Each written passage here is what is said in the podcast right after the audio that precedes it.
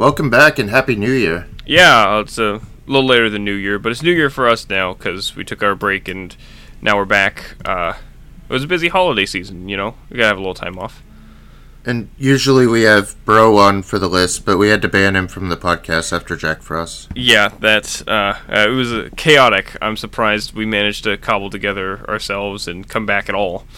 If you wondered why we took a break at all, it's just because of that train wreck. It broke us. It, it was really kind of hard to get through after that. We considered closing down the site. we did close it down and then we put it back up at least three times. Yeah. I don't think anyone noticed, but it was actually we were offline a couple times. Uh, it was a very emotional time. yeah, uh, but really we had like over a year of publishing every publishing day, and we all needed a break. Well, it's just hard as well. I think everyone kind of takes generally the holidays off. We're all kind of busy. Uh, you know, I, I kind of had to frantically run around. I had to go home for the holidays as well, and I couldn't do anything productive in that time.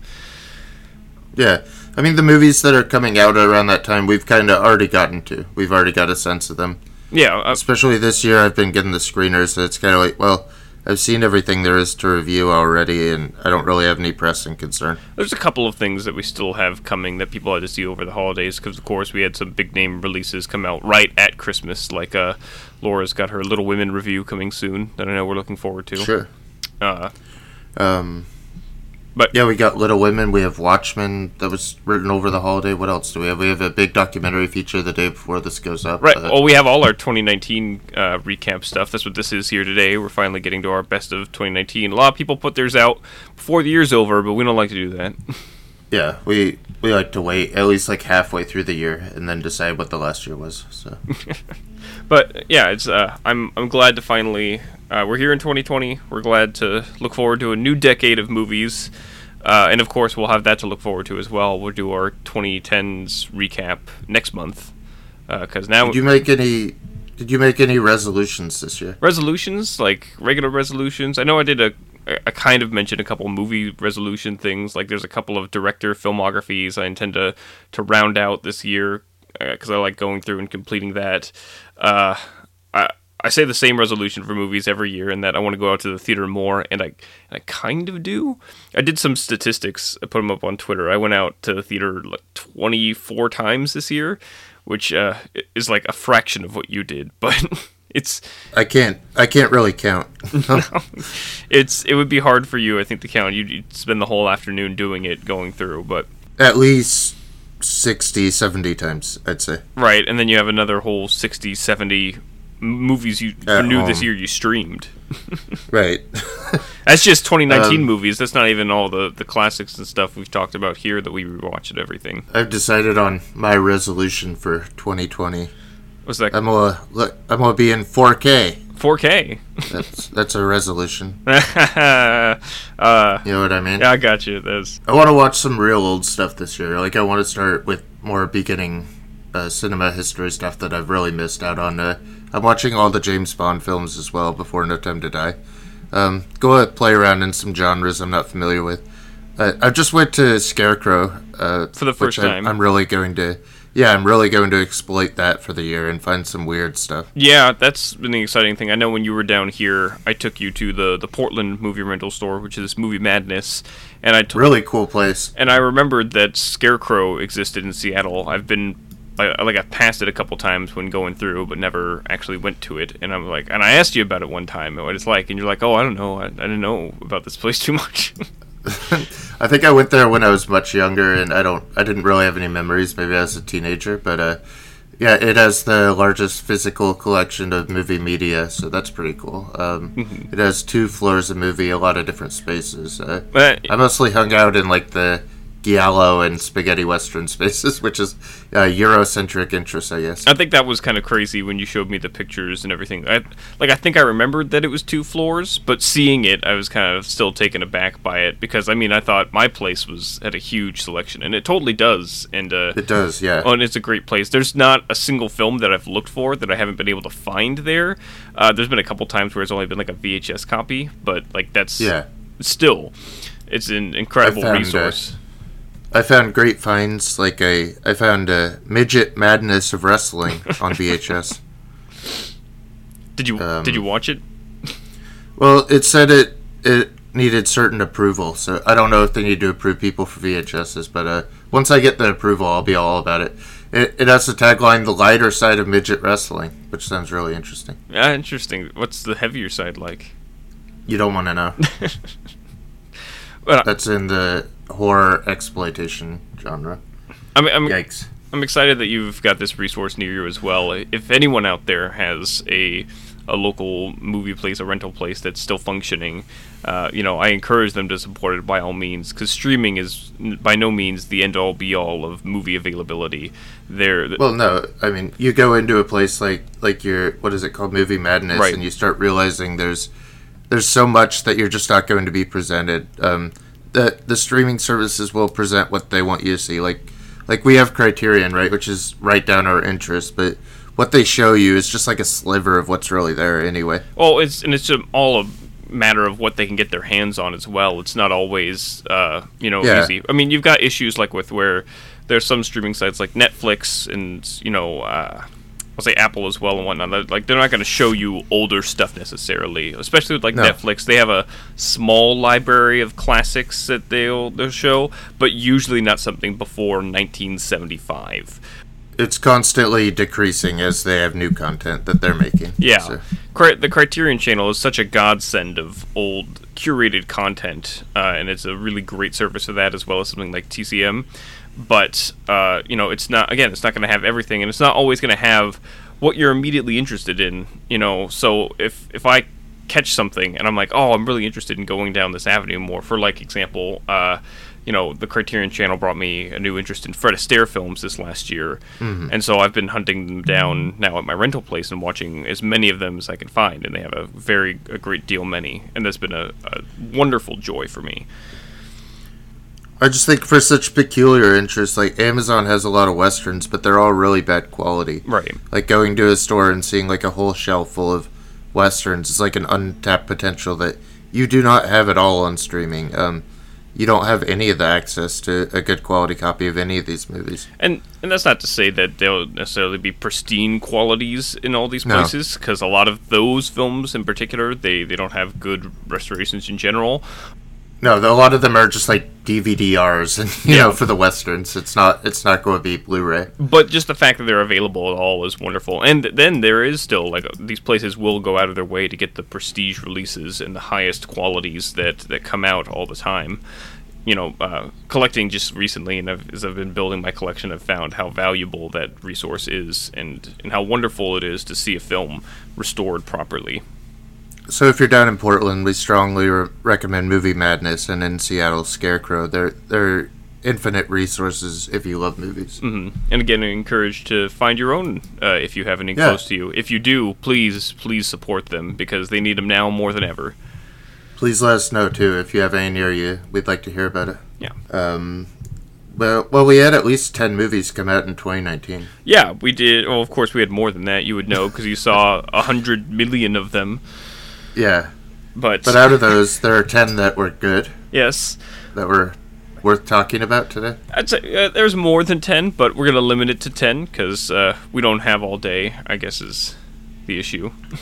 Well, uh, we all went through our list and built something like top ten or top favorite lists, however many were on each. I, I think I And had like had- three myself. Yeah, you had top three lists for the year, and we had deliberations throughout the staff. Uh, we ranked them all. Um, I'm, I'm I'm excited about what we have. Yeah, yeah, I'm, I'm, I'm very excited here. I think it's a very good list. Uh, I've seen at least half of the list, and so I think that's an accomplishment for myself. I'm at nine out of ten on our list. That's good, and that means that we'll be able to talk about these very easily and have some context. Minus one in particular, because neither of those saw, uh, neither of us saw that one, but uh, we could sort of talk about it because we've seen something related to it. I mean, we we have we have minimal context on this film. Should we start with ten? Sure, since that's the one we're referring to here. Uh, our number 10 for the best of 2019, we've nominated uh, for our final slot here is Deadwood, the Deadwood movie that came out this year from HBO. It had been a long wait since the last episode of Deadwood, hadn't it? Like 15 years? Ah. I, I don't remember. something like that. And me and you, despite being ardent Western fans and purveyors here of the genre, uh, had not seen the show before this movie came out. I think Tyler said early in the year we should all get together and watch a, watch a show together. Uh, we strongly agreed it should be Deadwood. I think we both got through the first season. Yeah, uh, and I got I got about halfway through. What the problem really was, it was just the time frame was not good for a lot of us. I think Tyler was the only one to finish it out of like all five of us who started, and he really fell in love, which was great. And it's his, uh, you know, praise of the film that really lands it on our list here. As far as for conclusive entries to uh, long running series go in movie forms, because we had several of those this year. Because there was also the Breaking Yeah, Bad movie El and- Camino. and the Downton Abbey movie as well that came out this. That's right. Yeah. Uh, but this was really the only one that really kind of, uh, I think, made an impact on the base in a significant way. You know, the El Camino one got lots of praise, like like lots of people watched it, but it kind of really fell off the map like a week afterwards. Yeah. Yeah, absolutely. Um, this one is interesting because series creator Dave, David Milch, uh, he got Alzheimer's while they were shooting, so oftentimes he couldn't even be on set. So it's just a really beautiful thing at all that we could feature this and that he ended up getting something made with his complete vision. I mean, I can't even imagine the pain of having Alzheimer's when you're finishing kind of like your signature life's work. Right. Well, and it's it's just so wonderful that the fans as well get this major closure now to the series that they really loved, and is one of the more prestige series of the last twenty years. Um, And I'm sure there's a lot of cocksuckers in this. And that's and I the thing to say as well is that we all were loving the series when we were watching it. When me and you dropped it, it wasn't because we lost interest. It was literally a time constraint issue, and we just didn't have time to make it. Because we also made the bad planning of like, oh, let's watch this before the movie comes out, and we had to watch like all three seasons in like a three week time span or something. It, I think I had like two festivals going at the time, and you were busy with other things, and it was just a lot. It was just to it was put in there. It was not reasonable at all to try and do what we did, and I'm amazed Tyler was able to to get it done and get caught up for the the film to come out. And we didn't want to watch the film without having watched the whole context of it, so we just yeah, we put the rest of the series on the backboard and said we'll get to this. Uh, you know, I we will though. yeah, I mean, I will. yeah. I think I think I will eventually too, but it might be a little longer because I'm gonna want to start the series from the beginning again. Tyler also gave this 10 out of 10 on the site, so it's one of our highest reviewed films within this list, so Yes. it has to be in here. And I think it's important to note as well that uh, Kevin, our you know main TV guru here, he has already seen the series before and was kind of the one who encouraged us to go through this journey and saw the film as well, gave it significant praise in the same categories Tyler did, and so that's really uh, they're they're pushing for the film here really lands it uh, onto our list, and as well as to represent some of the great TV that kind of came as well. I think it's important to note that here from the past year that we had some great TV stuff, and I think Deadwood's a good representation of that. People say they want a western, and we're like, all right, let's Yeah. make let's make it happen any way we can. Yeah, I, I think so. I think me and you are just happy to have a western of some kind on the list here. You know what I'm really happy about? I know you're really happy about the next one, so I'll let you say it. Number nine, Rocket Man. Yes, me, me and you, we loved Rocketman, which I'm very yeah, happy I, about. I adore Rocketman. I I was in tears half the movie. I I love that it's really fighting for people with addiction. That it has something to say. Uh, moreover, that it's just a great picture about Elton John, and that Taron Egerton really does a great job as him. I, th- I think it's kind of. Uh, you think it's unfair for me to say that this film is the one that's affected you the most out of all these? Not necessarily the the best movie, but I think it's had the most impact on you this whole year. I don't think I felt anything as strongly as I felt about Rocketman. I mean, it could be my number one if I kept watching it, but uh, I really adore this movie. Um, it has a great new Elton John song that just won at the Golden Globes. A surprise to us both, I think, that Egerton won, but now it's not just me. Yeah. Now there's a fake Hollywood foreign press that actually likes something. No, I, th- I think it's uh, I you know I loved it certainly as well. I'm surprised that he won just because it is Yeah. uh, it's it's not a film I would expect to win, but considering Bohemian Rhapsody won as well in the last time, Mm. I mean anything goes at this point really, and this is so much more deserving. I think that's part of the story is that Bohemian Rhapsody's win is due to this director Dexter Fletcher who stepped in and kind of righted the ship after Bryan Singer was alleged of a lot of shit and had a lot of family issues.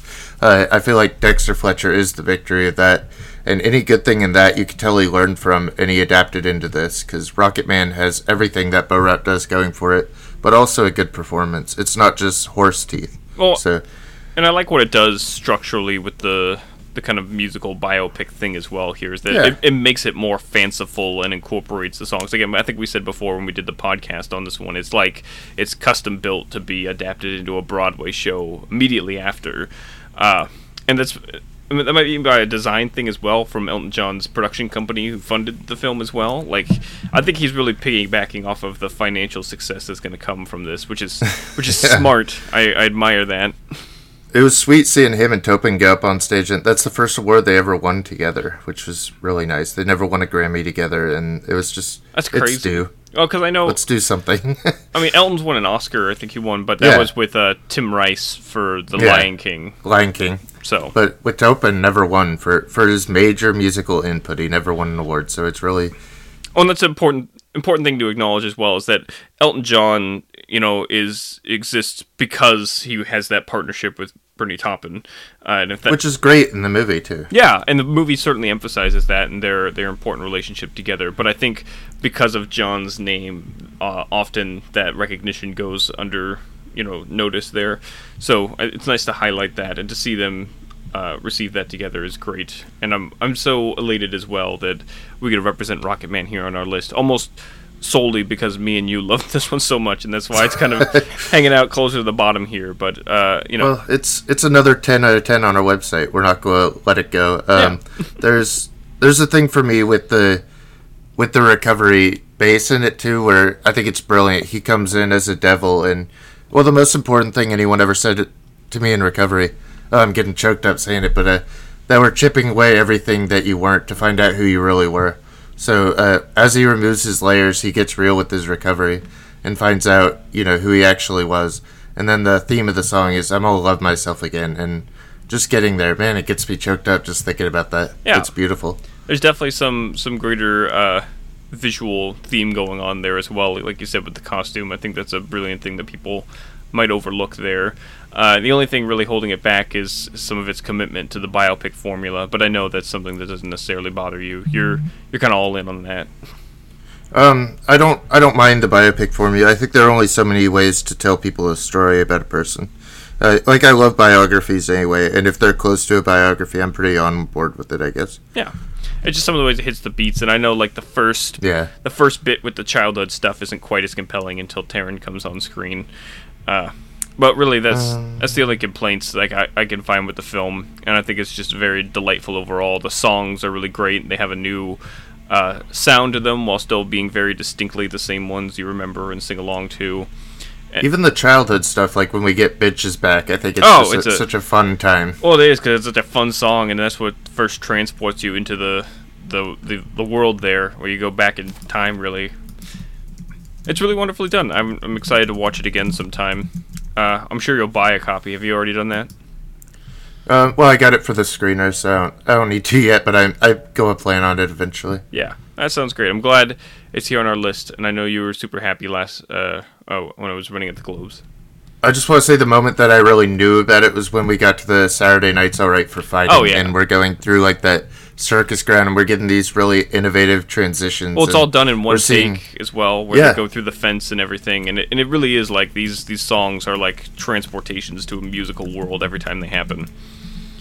And we're seeing kind of Dexter Fletcher's background. This is a movie that he's wanted to make for a while because he's done like Sunshine on Leith, and then which is a great musical, and then he went on to, uh, yeah, of course, Bo Rap to save that project. But now he wants to do a David Bowie, so let's fucking let him. That would be great. Oh, and, and I think we're also we need some better musicals lately. I think we Yeah. we're we're conditioned by Disney musicals to just like the same kind of poppy stuff over and over. So it's nice to see something like this come up. yeah, I mean, it can't just be La La Land. There has to be more out there. Yeah, well, it's like one in however many, and you know, Yeah. Number eight. Uh, speaking of Rocketman and space, uh, what do we have there? we have uh, Ad Astra at eight. Do we do this on purpose so we can make that corny transition? Yeah, I think that's the only reason it's on the list. Uh, what do we have at seven? uh, I think uh, I think Kevin's push for this really mattered as well, getting it in the list. It was a little divided overall. You and Graham both were lesser on the film, but I know Tyler was also a huge fan of uh, Ad Astra. Uh, you know, as well as Um. Kevin. Kevin really solidified it though. He because he's seen it multiple times. Uh, but Tyler was a huge fan of James Gray in general. He's loved uh, all his films that he's made. Yeah, he just watched all of them, so uh, I I was surprised that he really loved the Joaquin Phoenix James Gray pairing. He said it's the best actor director pairing, which which I don't know, but uh, Oh, it's just I'm glad that he finds that in it. I didn't even remember you you said that. Uh, he said that, but yeah, I, I kind of remember now because we're like, uh, we had a De Niro Scorsese film this year as well. What about that? Yeah, I mean, there are a few others out there, but I think Two Lovers is supposed to be a pretty powerful film, and Ad Astra feels like a movie that was made in the 70s with the modern budget, uh, is I think the big hook for everyone. hmm Uh, you know, this is one of the ones I have not gone and seen, but I have heard fantastic things about the cinematography in general, regardless if you feel Yeah. about the the story or whatever else is going on there.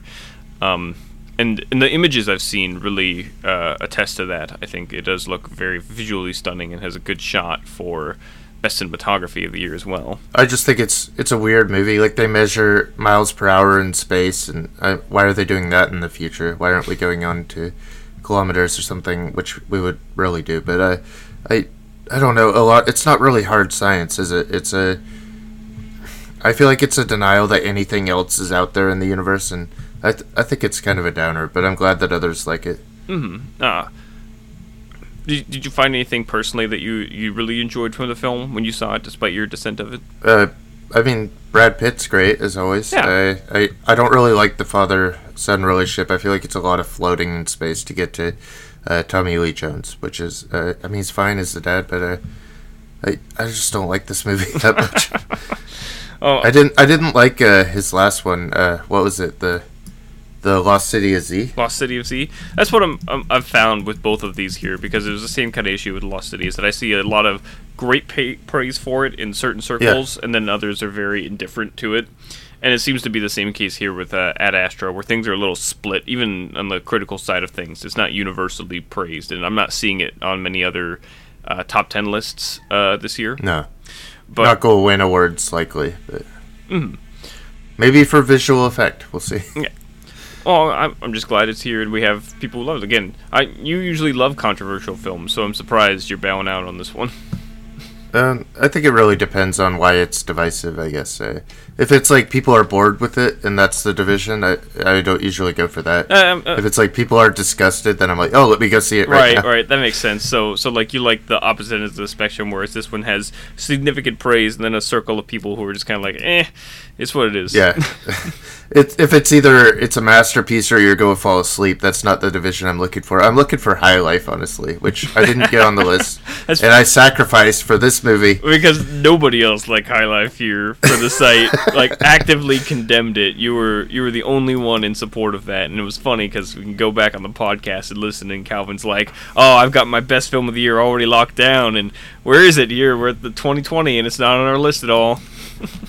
It, it stayed up there for a long time, but enough people didn't like it that it couldn't be representative of the site if we put it on here. Um, Right. Well, I feel like that's a fair decision. And I think Rocketman ended up kind of taking that place in your heart very quickly after, so that was nice as well. and I was more on board with that. Yeah. I, I, I think the start of the year was so slow that when you get something of such magnitude from Claire Denis, you really want to proclaim, man, this is something special and revelatory. Although it's just really great. Well, that was that was I think the ge- thing in general this year we found is that the first half of the year was just so like un- It was unnoteworthy. it was so bad. Like even like I I was talking about this with other people as well. Like the first big film to come out was in March with us, and then that was somewhat Yeah. disappointing.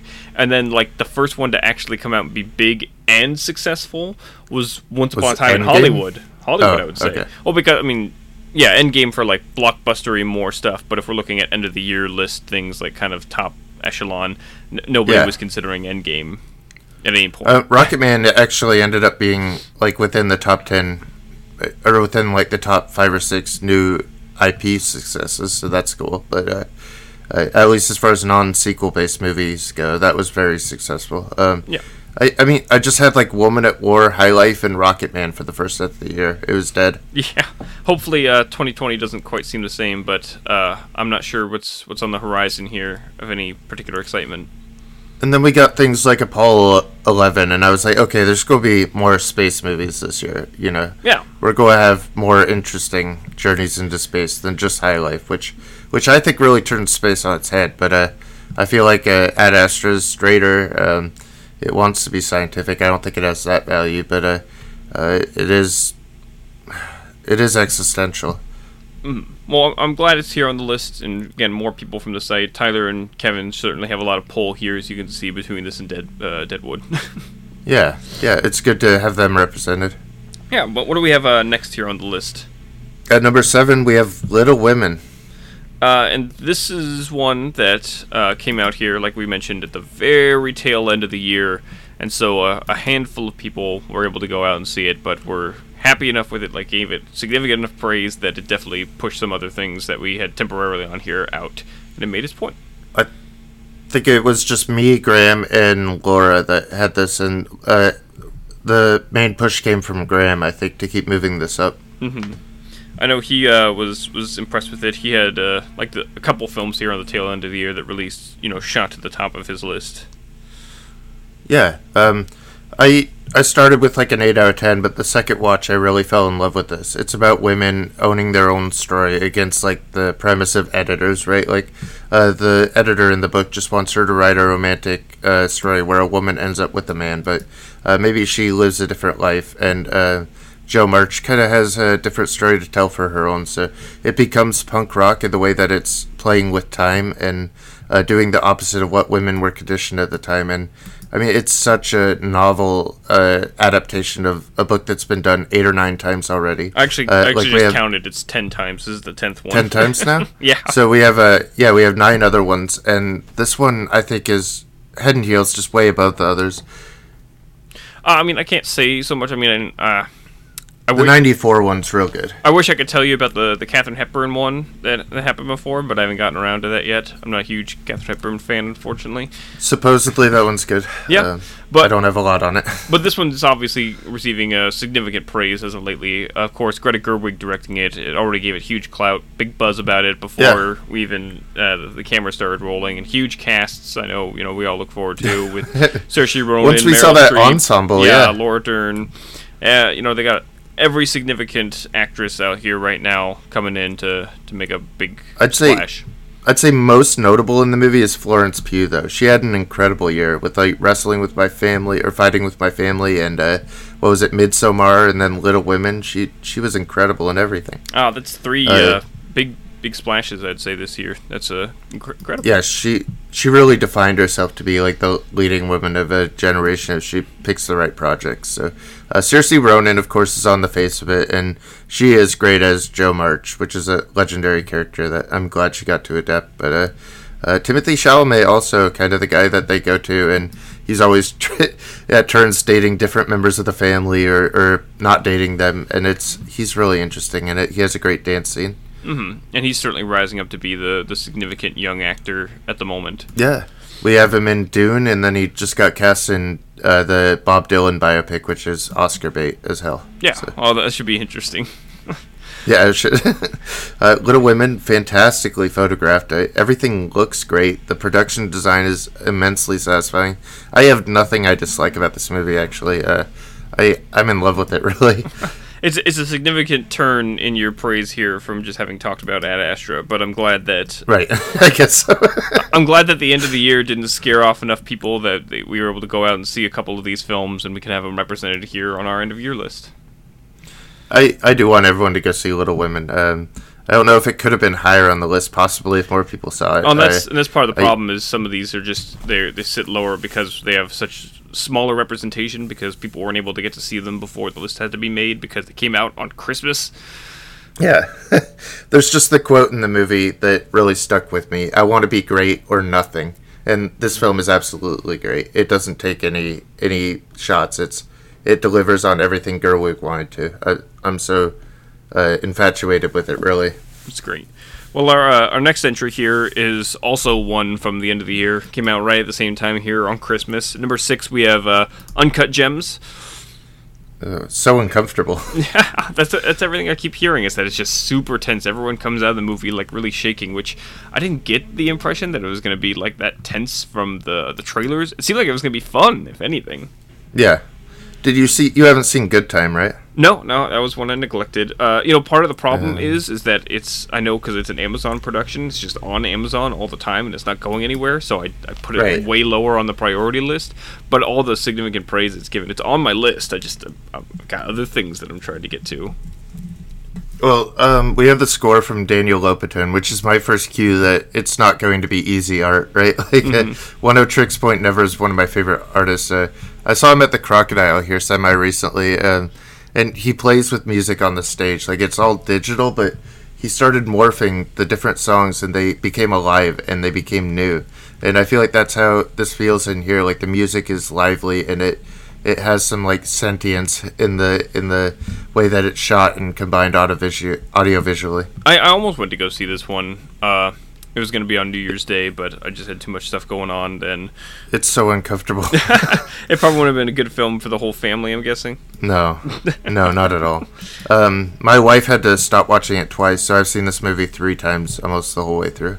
Uh, I have a review on the site as well. Um, Mhm, a great review for it certainly, and it communicates how tense it was. Again, when I was editing it, I was I was like, oh, I was very surprised by by that notion. But of course, the the big thing to highlight in as well is the return of Adam Sandler in serious works again. yeah, uh, it's we had the Meyerowitz stories recently, and it kind of cues off that in that it's a very Jewish story. I think anyone will tell you that uh, just the way that uh, Howard Ratner's character plays out, like in this strip on the New York City, it's all about big money, and he's making huge bets on uh, on the Celtics on uh, what's his name, uh, Kevin Garnett, who comes in and uh, buy wants to take his big jewel that he got from a African uh, country, and it gives him power to go perform better in the game, or some stu- superstitious belief. But Howard Ratner takes that and makes a big parlay bet that he's going to perform well, and it's all about chasing the big win. And uh, you really feel that. I mean, coming from addiction, I really feel that sense in it.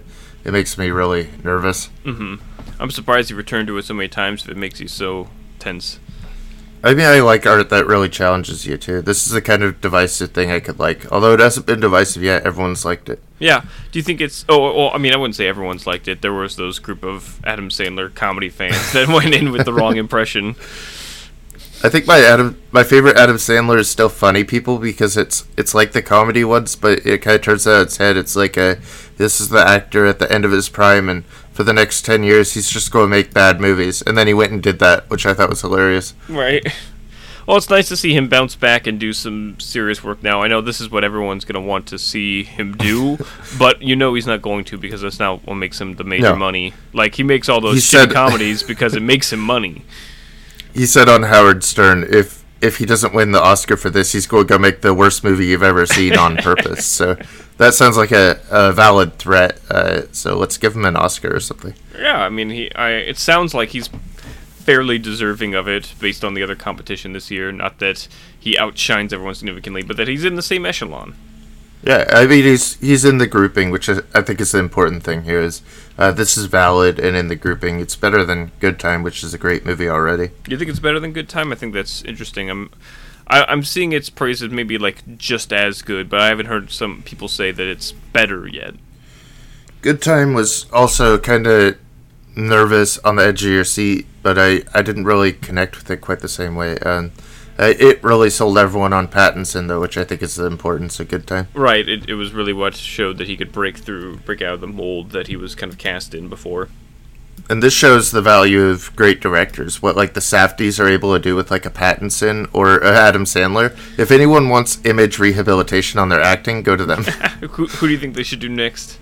um, who do you think? Uh, who's really suffering lately? Um, Uh, uh, uh, I don't know. uh, maybe Kevin Kevin Hart. Give him a serious can we acting can we make Richard Dreyfuss good again? I'd like to see that. Yeah, I'd be okay with that. I don't know. I like Richard Dreyfuss, but he's he hasn't done anything good in like 40 years. I mean, I would have said like De Niro if it weren't this year, but there's you know Yeah, yeah. We'll get to him. Yeah, we will. First, let's Uh, get to our top top 'cause He was five. in the Joker. Uh, No, no, no, no. That is not our top. That is not our fifth film. No. Okay. ma- make sure 100% clear here. Joker is not on our list. Is not here to, this year. why so serious? What do we have at number five? At number five, we have uh, Knives Out, from Rian Johnson.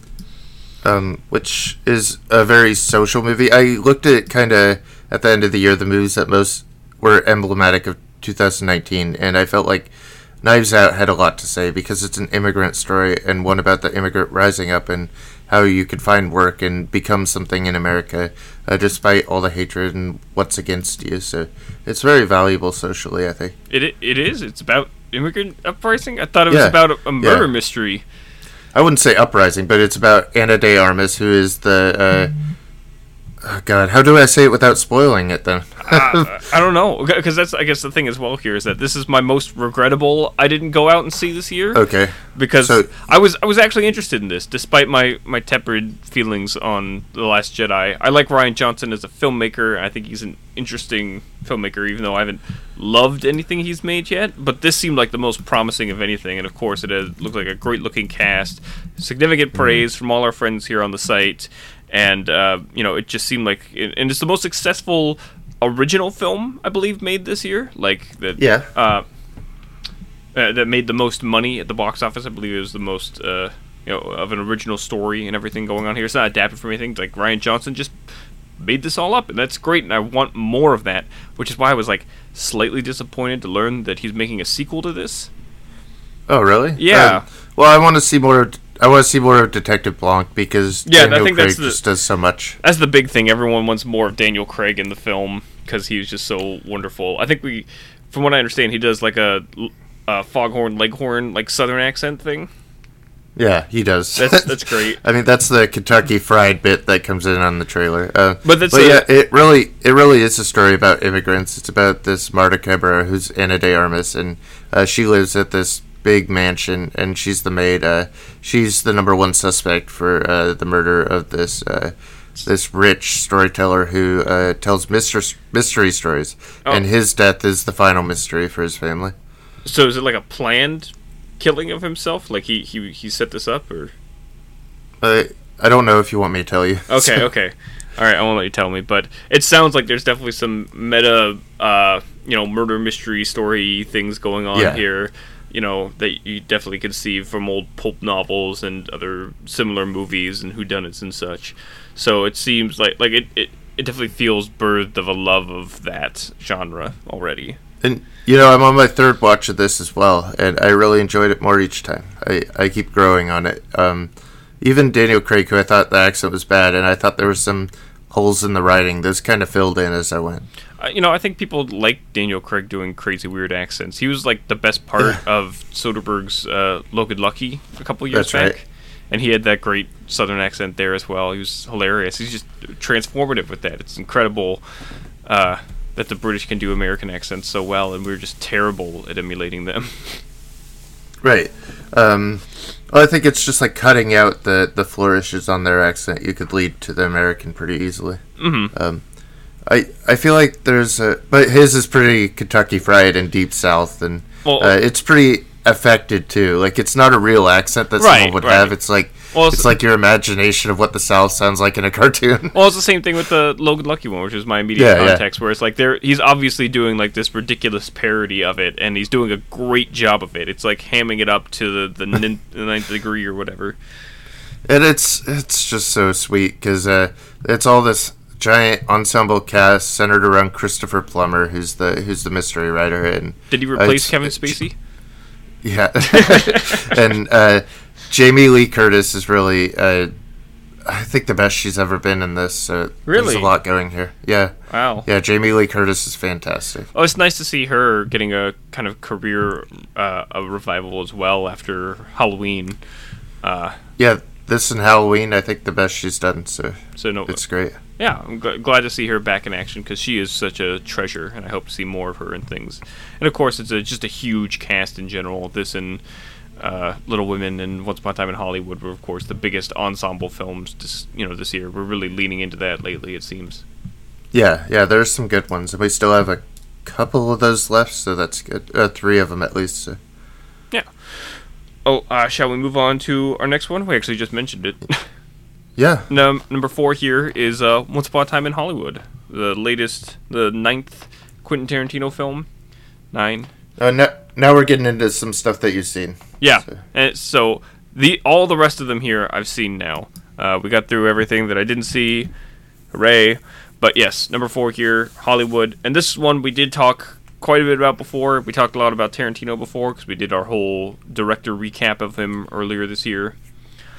Yeah, we ranked all of them. Um, and uh, this, I don't feel like this fared, fared as well as you would think for the way it ended up on this list. So uh, I feel like with time, we've kind of grown and got warmer on this. Yeah, so I obviously am the biggest dissenter of Once Upon a Time in Hollywood on the site. Uh, I walked out of the theater somewhat let down, felt like it was a little mixed in its direction and message, but of course loved some segments of it. It was kind of just like a mixed bag to me of things, and I had a complicated uh, feeling of how it looks at the, the history of things and the, the fantasy aspects of it and the, the Manson stuff going on there. But over time, uh, as people have highlighted some of the greater aspects of it and kind of spoken to uh, what the film does, f- you know, for a thematic standpoint, uh, you know, as far as for the aging actors and also trying to recontextualize things and, and give a new meaning to the the legacy of the, the 60s and such. I've grown a little bit more on it in my mind. I haven't revisited it yet, but, you know, by no means did I ever think it was bad, and I'm happy for its placement here on the list. It's kind of fan fiction. It's kind of Tarantino fanboying out over an era of times. I could see how you're not, you know. I don't think it's formally very exciting. Well, it's not it's not fanboying over a specific time in Hollywood like I was afraid Tarantino was going to do because you know like '90s Tarantino would have just like referenced the shit out of this movie and, Yeah, and it would have yeah, been really annoying. But there's some things still that kind of rub me like I'm not a big fan of the Bruce Lee stuff still, and I think uh, the film doesn't uh, not, doesn't necessarily have an obligation to, but I think it's dangerous to misrepresent the context of the Manson murders to an audience who probably largely does not know what happened there. Uh, but hopefully, it encouraged them at least to learn some more on their own, because I think that's an important facet of our uh, U.S. history. That's uh, to know about that time specifically. It's very encapsulating of something that happened then. And I think it especially says something about the movies that Tarantino loved and grew up with, and how he feels about 60s cinema. That he wanted this trend to continue going, this deconstruction of Hollywood, and uh, you know, and that that's played out in Cliff Booth and his partner here. We get to see uh, two stuntmen kind of at the end where everything's going over to Europe and Hollywood's deconstructed, and movies are at a really tumultuous time Right. in America. Uh, so we get to see like the end of a Hollywood, but it doesn't end. Uh, it it goes forward and it fades into a new era where this could continue. And there's Eurocentric movies made in America, and weirdly, it is his most Eurocentric because we spend a lot of time just hanging out with them in the car or It is- living lives with them. it is almost kind of very verite in lots of places. It's, such a hangout movie in many ways, like we compared to Jackie Brown in some instances. You're you're there to be with the characters more than anything, and I think that's where the film is most strongest, especially with uh, Brad Pitt's character with uh, him there as a stuntman. He is he is the excellence of the film, I think, through and through. Yeah, yeah. I really like Margot Robbie, although she doesn't talk very much in this. Yeah, Uh, it's again, it's, it's that kind of mm, questionable handling of Tate's character because I, I think the thing that I admire is that whatever Tarantino does in the movie, he does with a hundred percent confidence. He's he's completely sure in himself of what he's doing, and I admire that, even if I don't agree with with how everything kind of shakes out in the end. I don't feel he's uncertain at any point, which is extraordinarily admirable for him as a director. And then we had uh, Margaret Qualley, who really premiered the last year in Stranger Things in here, and she's going to have such a huge career. Right, it's uh, Ethan Hawke's daughter, right? Yeah, yeah, Yeah. Uma Thurman and Ethan Hawke's daughter. Right, Uh, right. which is cool having that overlap with Tarantino. Right, and there's a, a kind of a little nice thing in there to have another generation kind of popping up in here, and she's only in it for a little bit. It's one of the Manson kids, but Mostly like her ass hanging out of the car, and then her feet being dirty in the car, and then they're at the ranch and Yeah. doing stuff. mhm. That ranch bit, I think, The is ranch- Tarantino's first first real shot at like horror movie making, which is cool. Well, it feels like it. And I think that's the strongest scene of the film because it really lays on the tension uh, phenomenally, and it's uh, it highlights the the most interesting aspects. I think as well. That that was my favorite scene in the movie for sure. I think it's very interesting commentary too. Like this this place where he used to make work has now been overrun by these kind of zealots of like Charles Manson, and they're doing all this weird stuff there, and they've they've kind of hijacked the guy who used to run the ranch, and Well, it does have Uh, that sorta- commentary. it's a ghost town. It's a ghost. Yeah. You know, it's like a haunted place of a bygone era at this point. You know, and it's being inhabited by you know the the coming evil or whatever is going Oh. on. I think there's something to be read into there, though I'm not entirely confident what it is. and then I feel like they used to make probably westerns about things like ghost towns there, and then now it's become sort of the abandoned old western town that it must have been in the movies. Mm-hmm. or something similar to that. Yeah, I think it's just a very it's a fun, entertaining movie overall. I think it's got a lot on its mind, though I'm not, you know, on board with all of it necessarily, but I know this was Jesse's favorite film of the year and I can't I don't blame anyone who puts it here and I think it's going to get a lot of push in the award season here as well.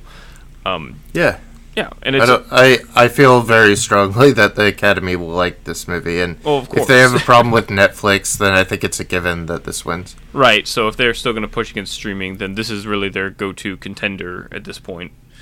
Yeah, I mean, if Marriage Story, Irishman, et cetera, et cetera, aren't going to make an impact, this is pretty much a given. Right. Well, and also they've got the foreign dilemma as well, which they, Oh, yeah. they won't they probably won't recognize as much as we'd like. Which is uh, our next entry actually. At number three, Yeah. we, we have Parasite from Uh, he had the brilliant. Bong Joon Ho had the brilliant Yes. speech at the uh, Golden Globes about we have to get over the one inch barrier of subtitles. I thought that was so beautifully said. right. It's a it's a really succinct and uh, striking way to kind of get at the people who are un- unwilling to make that transition. And I I understand those people in some ways because of course I had to go through that myself. But You did? oh yeah, I think we all did at some point. We had a We did? I mean, I did. Uh, did you not have a bias Okay. against subtitles at one point in your life? No, never. Never. Um, I, I think I started with literature, though. I was used to reading my stories. Oh, I- yeah. I come from a literary background. So. so yeah, so so Calvin's a reader. In fact, he'd just prefer all movies to have subtitles. Is what he's saying. I do put subtitles on for everything. Uh, there's so many people I know who do that, and I'm like, I don't, I don't want to do that because I still find them like ever so slightly distracting. Uh, you know, it's just something. Uh, not so much for foreign language films for me, but for, for English films, like unless I really need to hear what's being said hundred percent, like for Shakespeare films, I, I will put on subtitles, but that's like it.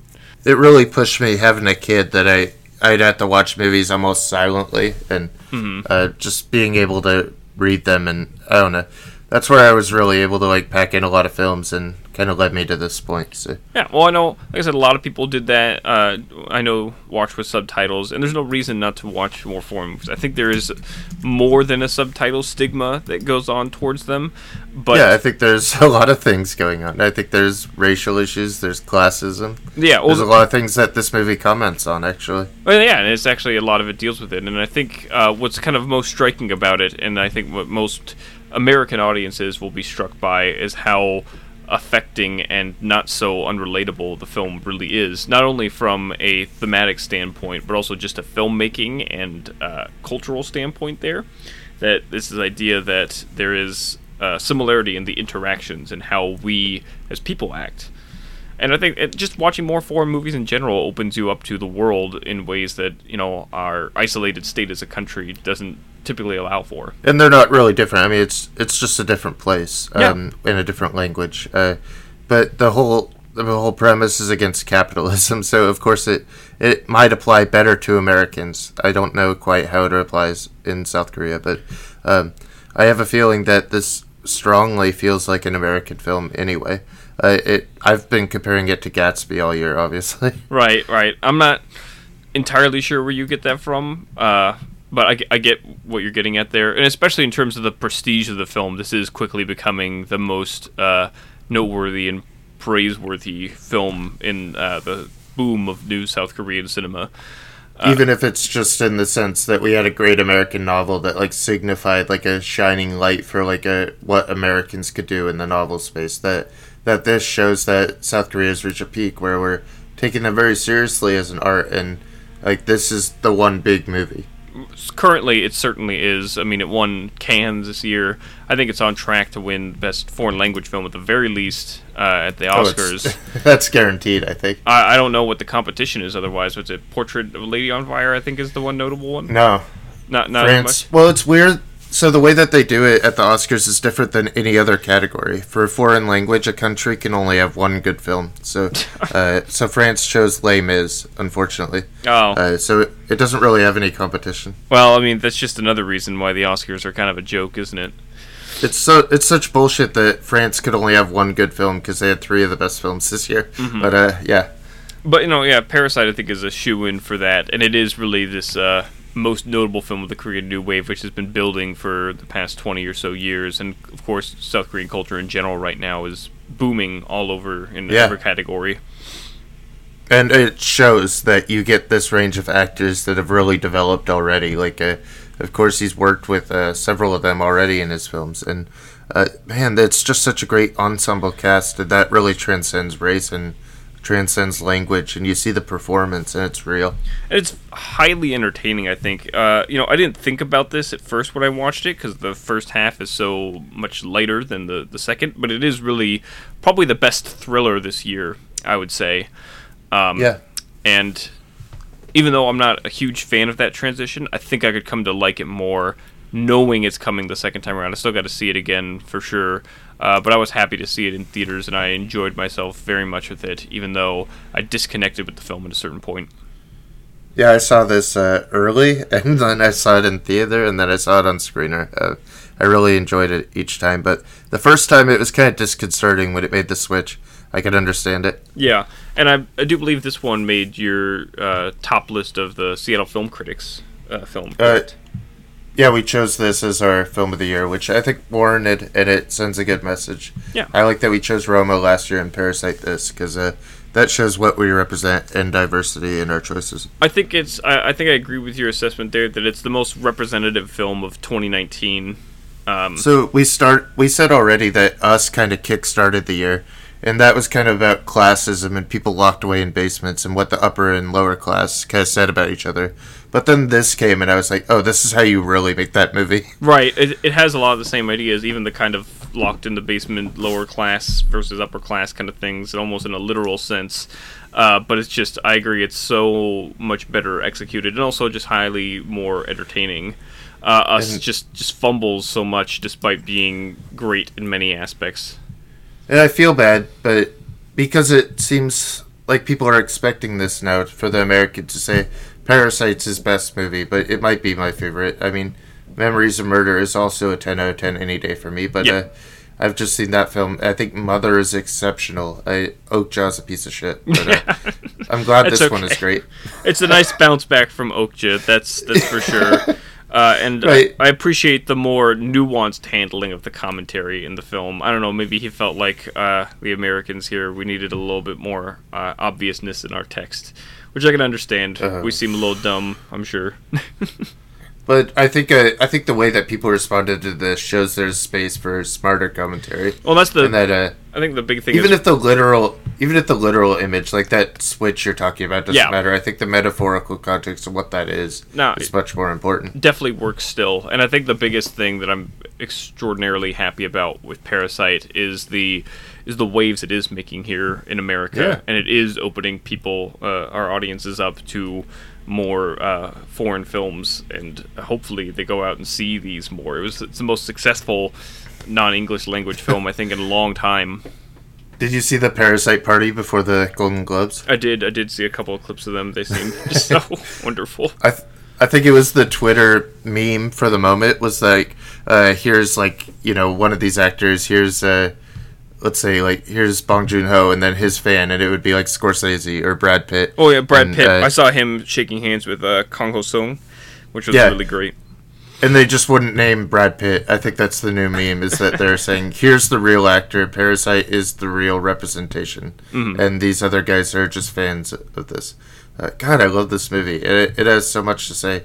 I Last time I watched it, I picked up on all these really great transitions. I didn't even get the second time. That's really great. Uh, I think it is some of the best filmmaking this year. Probably uh, the best direction. Uh, you might I- argue as well. I love small stuff like when the girl throws up in the toilet and then it comes flooding out the other side in the next shot, or or when the girl turns the page and then there's the big, you know, revelation about the pages, and man, it's it's just so well constructed. And I read the screenplay of it; it's fantastic. You're making, I- making me another- excited to go back and watch it again. Another thing where I think every part works, uh, except for that middle thing, like a ten could still be imperfect to me. It still has that flaw. I agree, where uh, where there's that turn in the story and it turns way too sharply. Do you think it turns too sharply? Because I think I think that's been my I think so. I think that complaint of mine has been railed against by many people, which I can see. No, I agree. okay, I'm, I'm I'm glad. I feel a little But- vindicated now. Then. It. I totally agree and validate your point, but it doesn't hold me back any of my love for it. I, I feel like it's a necessary thing to move the story, but it it is way too sharp. I think. hmm Just a little bit more build up, I think, would have helped me feel better. But uh, again, Or or for a film that so seamlessly transitions, just some like more smoother move into this thing, but instead it's like a knock in the head. oh yeah, maybe a necessary knock in the head, but it did. Yeah. It did jostle me a little too much, and I got taken out of the film a bit afterwards. And that might be on me more than the movie itself, but I'll only know I- once I see it again.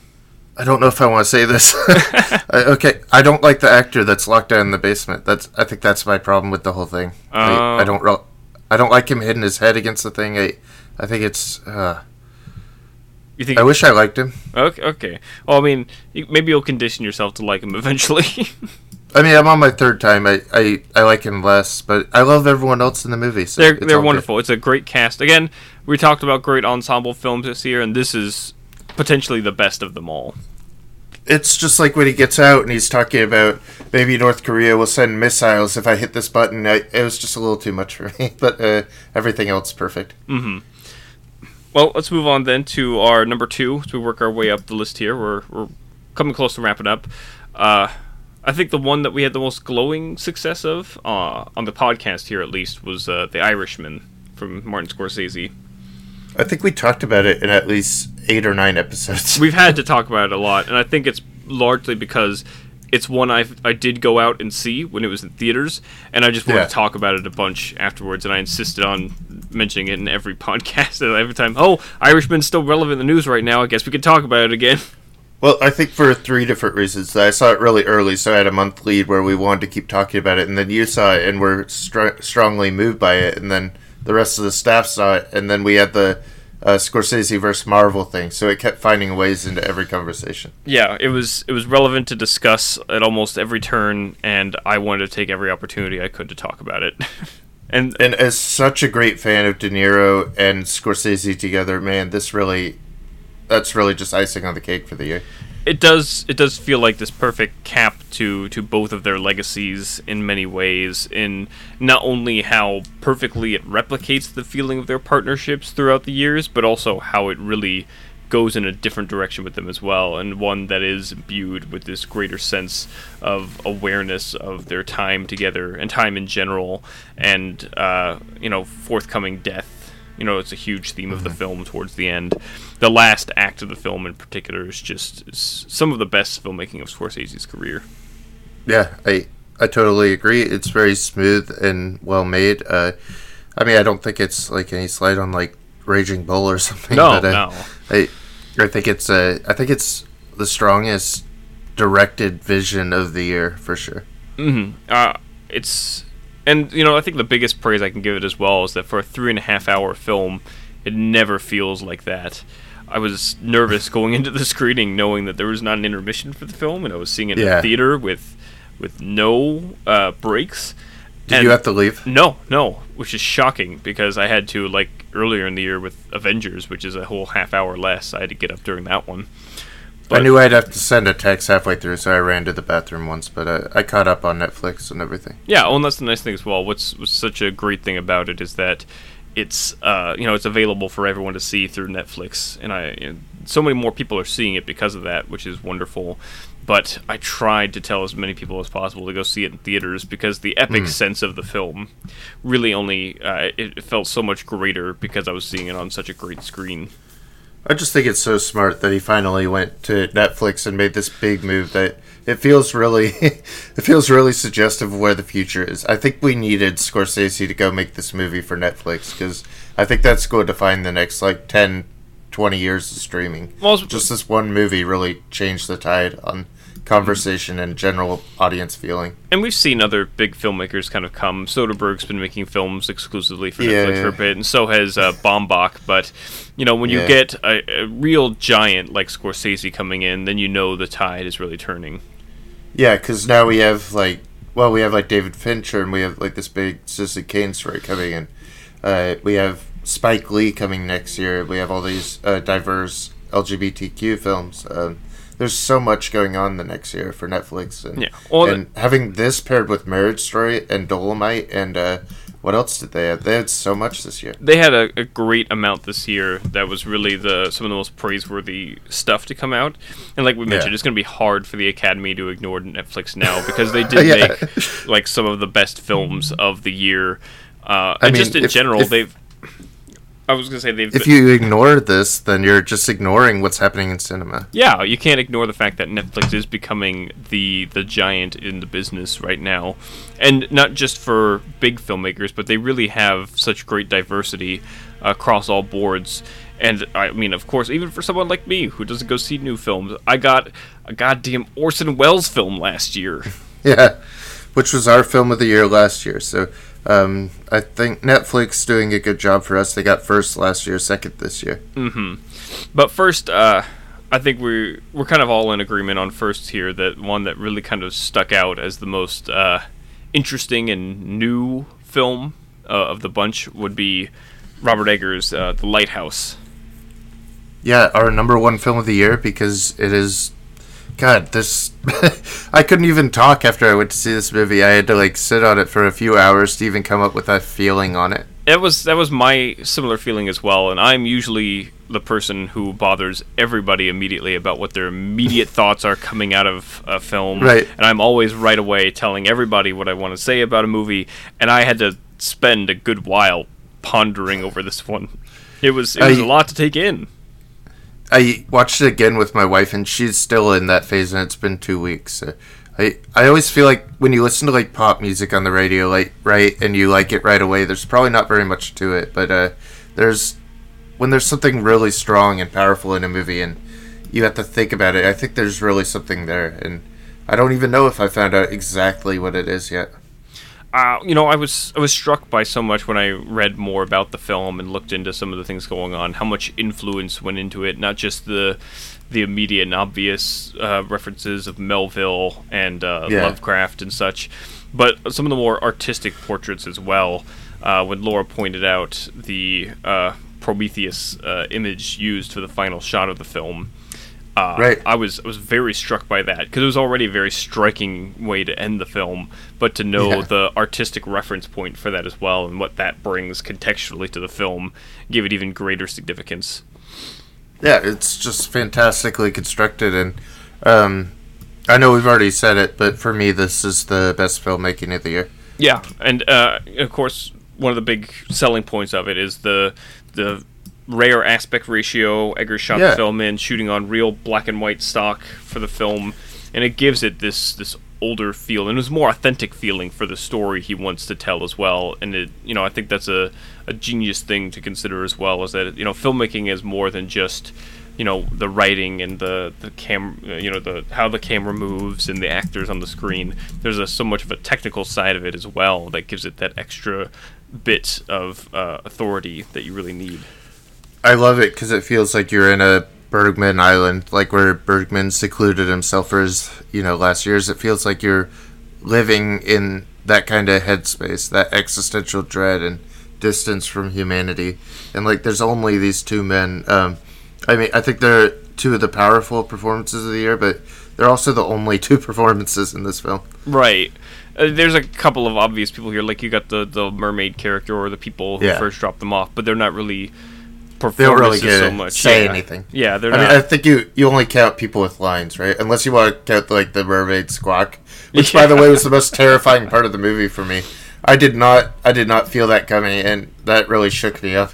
It's it was just a really great descent into to madness, and I think ways that uh, we often like get a sense of in some films, but don't really witness in a way that was really, uh, I think, incredible.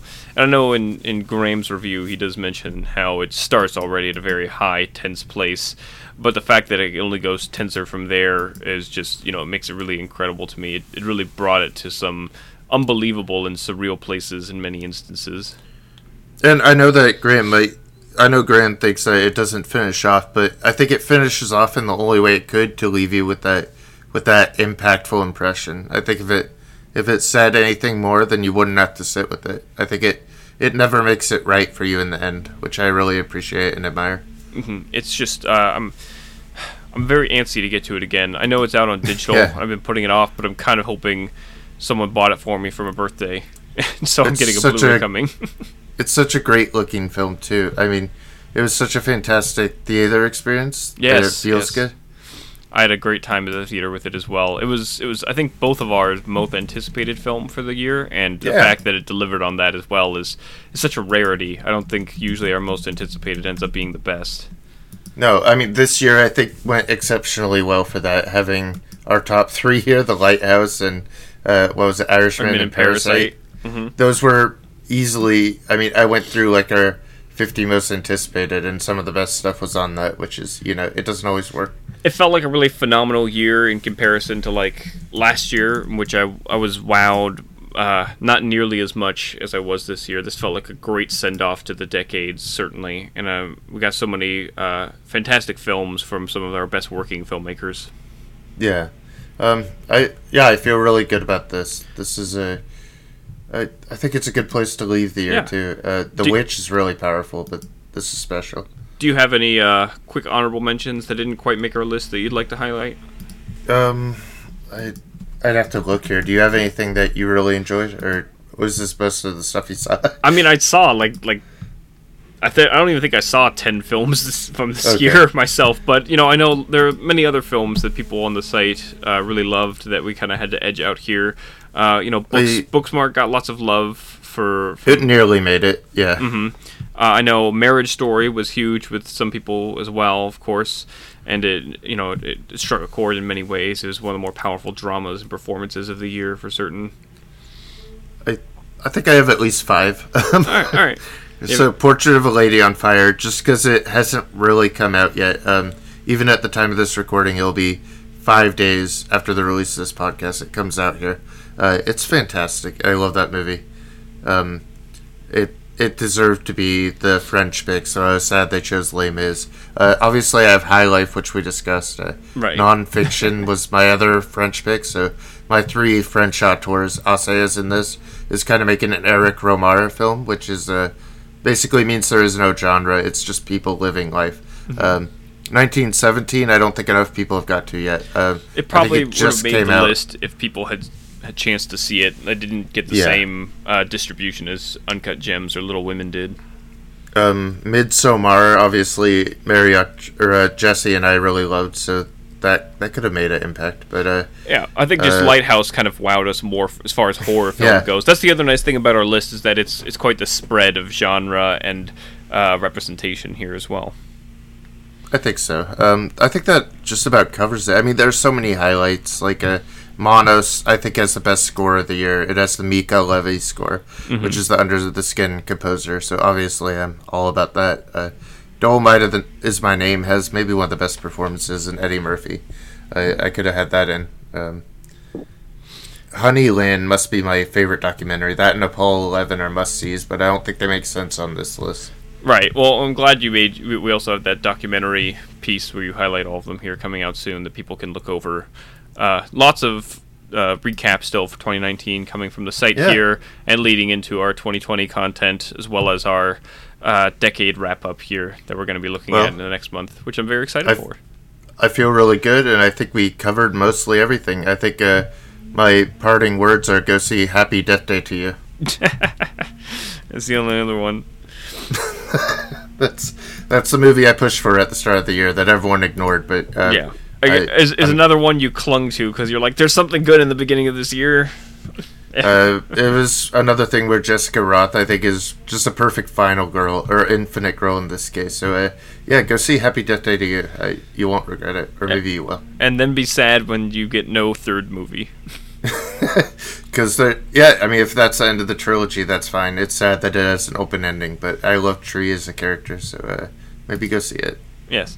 Uh, thanks again, Calvin, for helping make 2019 special here. I'm glad we really knocked it out of the park this year. I think both coverage wise so, and just all the great movies we saw. I also want to talk about Serenity with uh, Matthew McConaughey. Uh, okay, uh, we're done now. I'm cutting it.